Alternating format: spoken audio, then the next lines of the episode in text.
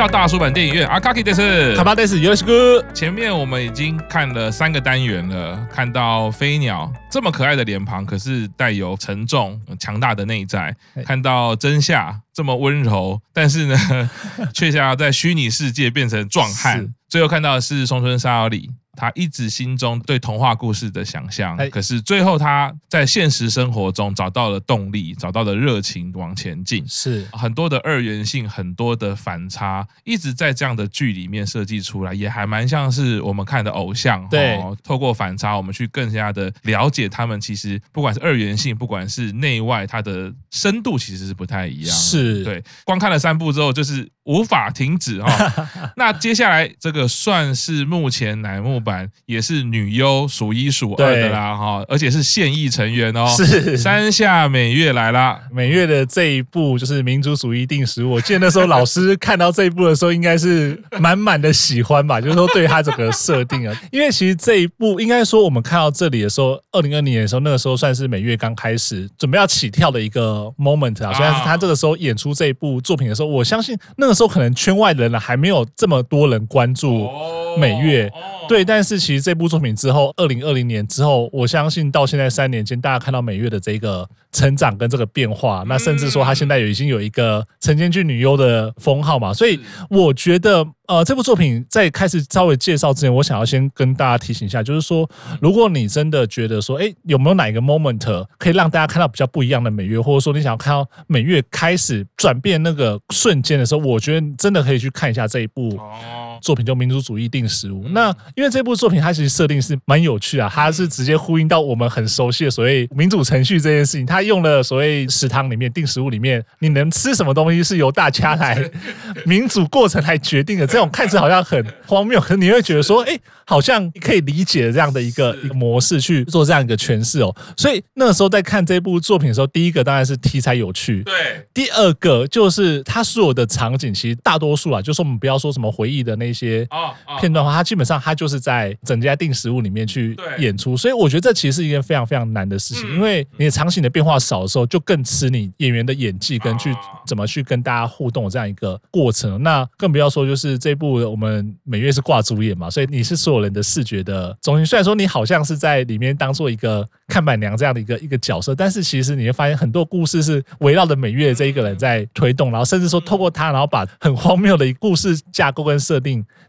带出来的时候，你就会觉得说这个东西其实是呃非常非常困难，对于美月来说，它是一个非常大的一个一个挑战，就是说你要怎么去好好的扮演这个角色，然后在这么有限的空间中去用你的演技去跟大家互动，然后甚至说把你这个人物的这个角色或这个性格给凸显出来，让大家发现说是很有趣的。那当然中间就是有一个他的口音的这个设定嘛，实际让大家觉得非常的有趣或非常的特别。所以其实整体看下来的时候，一开始会觉得说。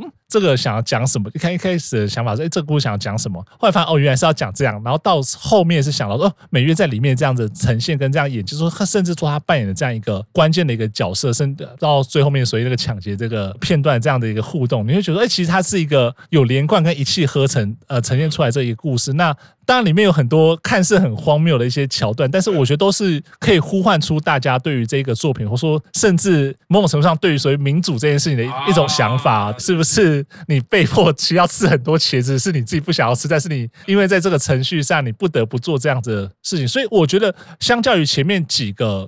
作品它可能比较多的是在可能个人的人的这个部分去讨论，或者说更接近所谓人的呃深层自我认同或者变化这个部分，它其实在这个。题材里面，它有一点点触及到所谓现在一些政治的一些制度，或者说整个社会运行的这个规则，所以你会觉得说，好像在这时间点放这个东西的时候，哎，偶像里面可以演这样题材的东西的时候，你会觉得说，其实这是很了不起的事情，因为我们都会知道说，哎，可能大家会想要比较避免去碰触到类似这样子的题材。可是，当我们是现在回头看，但是当时已经准备要开始在戏剧界起飞，然后甚至在村外要展开知名度一个未来的 S，你居然去演的这样一个个。题材，我觉得这些很了不起的事情。然后，而且就回到我们前面讲的，可能这就是一个很大胆的尝试，因为你可能在平平常的电视台的黄金时段，他不见得会让你演这样的题材或者做这样子的尝试。但是崔元康老师他就想到说，那我就让我们的成员来尝尝试一下不同的这种风格，然后做一些可能大家觉得偶像不会做的这样的一个故事题材。虽然说他只打了一点点擦边球啊，可是我觉得这是一件非常有趣，然后非常厉害的一个尝试跟一个作品啊。爬大这样讲到，我都我一直想到。后面也是一样哎，对不对？对，一直在挑战一些比较敏感的议题，是。只是这个的手法，我觉得就是真的是要有巧思，要怎么样到点。是。可是呢，我不是要做政论节目嘛，对。所以我我不是要直接跟你讨论这个议题，我怎么样透过小人物、对角色的刻画，他们的故事。而且我总觉得看到这里，我每次都很佩服的是，其实就二十几分钟，对。你要怎么样去既看到人物的立体性，是，又可以反思到这个。议题跟这个故事要带给我们的一些回馈。嗯了不起的事情啦，尤其像刚刚帕拉讲到说，一开始很简单，就是个餐厅。对，我根本没有想到说这个餐厅叫民主主义定食物，这怎么那么奇怪？其实真的是，就像帕拉讲的，它其实扣回的是我们可能已经很习惯的所谓的社会制度跟政治制度，民主跟同意这件事情，那关乎到我们要吃什么，看似很荒谬。可是事实上，好像真的就是这样。是啊，我们的每一票，我们的每一个政治的制度，其实真的就影响到我们生活的片刻嘛。每月必须要先说啊，我在剧里面第一个是佩服他的三段性。第一个就是他就是一个单纯的店员，对，然后看起来很淳朴，个性很好，看板娘嘛。是。第二段是在幻想，虽然那不是他，是其他的男性的幻想。对，就是有一个粉红色泡泡的时候，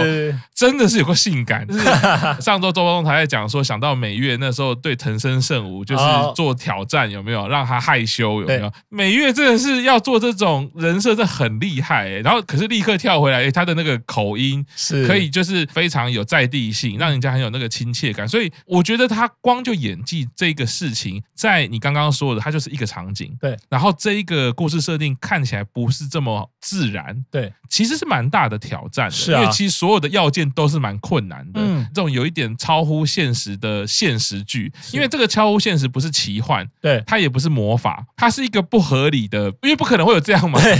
但是你要在这样的剧把它演到很合理，其实就已经是一个很难的事情，而且还要给你的资源就是只有一个景，对，这些演员这个台词，你就是要把它去展现出来。是一开始会觉得是个小品，嗯，哦，从这个很日常嘛，点错茄子的数量嘛，好吧，我觉得也蛮像普遍商家都是这样嘛，怎么怎么办？把它消。掉嘛，对对？只是他们是比较暴力啊。对，不管我就是全部的投票，然后那个暗装嘛，对对对，不可以全部都是我自己的，对，就是就有很多人物的角色的刻画啦。到了转折的时候，就是说这个抢劫犯进来的时候，他扣回了民主主义这个课题，因为其实他们不是说，哎，我们最关乎顾客的心情，想吃什么我们会服务，但事实上你是安排暗装的嘛？对啊。然后所以当这个抢劫的人进来，他说出。我就是太相信他人了，所以我被骗了。嗯、这两个是刻意扣在一起的议题。是，所以当我们相信这个制度的时候，可是你怎么判断这个制度的其他人不是利用这个制度在骗你啊？是，所以他当然没有说这个抢劫犯他为什么被骗嘛。嗯、美月的第三个人设出来了，就是哎。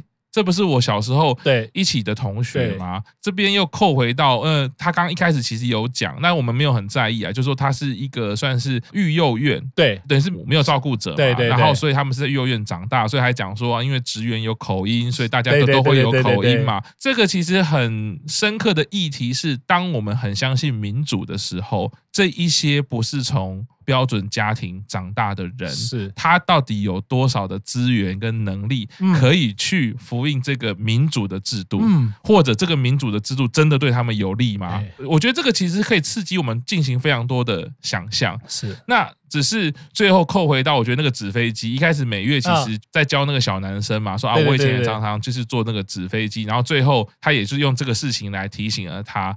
我觉得那个感觉虽然是正面，但是算是一个结尾，是一个正向的结尾。对对对。但我觉得，其实扣回到刚刚卡瓦拉讲的，他其实如果在反思社会制度的话，我觉得很悲哀。那个其实有点像是说，我们最后没有办法改变我们的出身，没办法改变社会结构，其他人其实会骗人。可是我们要相信我们自己的心。所以，当我们自己折出一个纸飞机，它可以飞向辽阔的蓝天。我们要相信我们的那自己。或者是你能相信的只有你自己。我看到这边的时候，我已经觉得太厉害了，因为有很多日本文化也好，或者是说在当下当今，我们一直在讨论人存在的议题，孤单。孤寂，可是我们又需要陪伴。那什么是陪伴？什么是我族？其实全部是可以扣回去的。啊最受不了的是，在这个剧，他们最后每月就是改变了对这一个食堂的这个世界观，就是我决定我要投支持这个人，想吃什么就吃什么嘛。在那一刻，大家都解放了。嗯，是对，我们不会再被订错茄子数量 这件事情去捆绑住。其实大家都开心了。对，那放出了这个音乐，哇，我真的是听了，这太感人了。有罗哈米吉哦，有罗哈米，这个是一个团，对，有罗哈米吉，从来没有听过这个团名，然后看到就是三个大叔，看到大叔。我就是立刻就是下去了，然后因为这首歌《优しさについて》。 算是关于善良，对，他就是翻直接翻译叫关于善良。在最后这一幕呢，也是这个系列南管电影院呢开始有第一首的插入曲，对，给美月的资源就是不一样，你看就是不公平啊！那个时候就已经看到说美月这个女孩子不简单啊。对，这个剧我还去查，因为那个词曲虽然我不懂日文，但是我觉得太符合这整部剧给人家从小品一直到很深刻的反思。我一看到那歌词，我真的是哇吓到了，就是。是讲到说什么？我们要到底要该怎么做？我们要去哪里才能到达我们要去的地方？是这个提问其实是一个很人生哲学的提问嘛？所以他就他的一个副歌一直在讲关于善良这件事情。嗯、他想象是在期待那个黎明一样，对。可是悲伤会一直烙印在我的心中，我没有办法忘记的。我现在就是只能全力的奔跑，总有一天会返回海洋。其实这个歌词的意思就是我们人其终将要离世嘛。我很期待善良。可是善良是什么？可是我心中其实都是悲痛。只是他最后最后他会觉得说，这个悲伤虽然永远在心里面，但我会看见下一个梦想。那这一天，有一天呢，这个悲伤将会被善良取代。是他最后扣回来，就像刚刚卡巴拉讲的，就是说我们在反思民主制度。我自己觉得这边的野心非常大的是，我们我们都知道民主是来自于英国嘛，对，就是老外的东西嘛，西方的东西嘛。那我们也知道，日本人向来都是接收了西方的东西之后，他要把它变成自己风格的东西。我觉得他其实在提出一个课题是，也是我们近代常常在讲民主的制度是不是失效了啊？这整部剧加这首歌，他其实试图回答是说。民主制度再怎么好，它还是需要里面的人是善良的啊。如果你没有善良的话，你还是会像里面的人被骗。是对，其实不管是那个男生，或者是这个食堂里面的人，你还是有可能被弄。是啊，因为你没有权利。就像他们是来自育幼院的，他的口音是没办法决定的，他就是被照顾者这样带。扣回来，我想说这个剧重新想一次，野心真的很大。是啊，单纯只是一个小品，整个这样看起来，其实强调的是集体性，尤尤其我相信日本文化，他们一直在讨论个人跟集体，在日本文化下的民主到底是什么？是他们一定是有他们很自己的想法，再把这样全部扣回来，哎，真的是这样。你能够是成为一个善良的人吗？嗯、你能够在这样的制度里面投出所谓出自于善良的一票，出自于关心他人的那个一票，太厉害了。觉得其实看到这一部这一集的时候，另外一个想到的点就是说，我们在讨论说戏剧制作这件事情，哦、它其实并不是只是戏剧本身，它不是只是说把我有了剧本，然后我有了演员，把它放到同样位置上，他把它演完就没事了。其实他在整个戏剧制作上面，他可能。你必须瞻前顾后，你前面的前期的制作、前期的构想，然后到你制作中间，你演员，然后编剧这些制作人员，包括这些制作人员，也包括说这一些，不管说是音乐的创作，或者说哎其他的这一些可能行销这样的部分，然后到一直到后期这这个东西能够呈现出来，它剪辑好呈现出来，它是一个非常缜密的工业，它不是只是说我只要把某一个环节做好，不是只要请到大咖的艺人来演。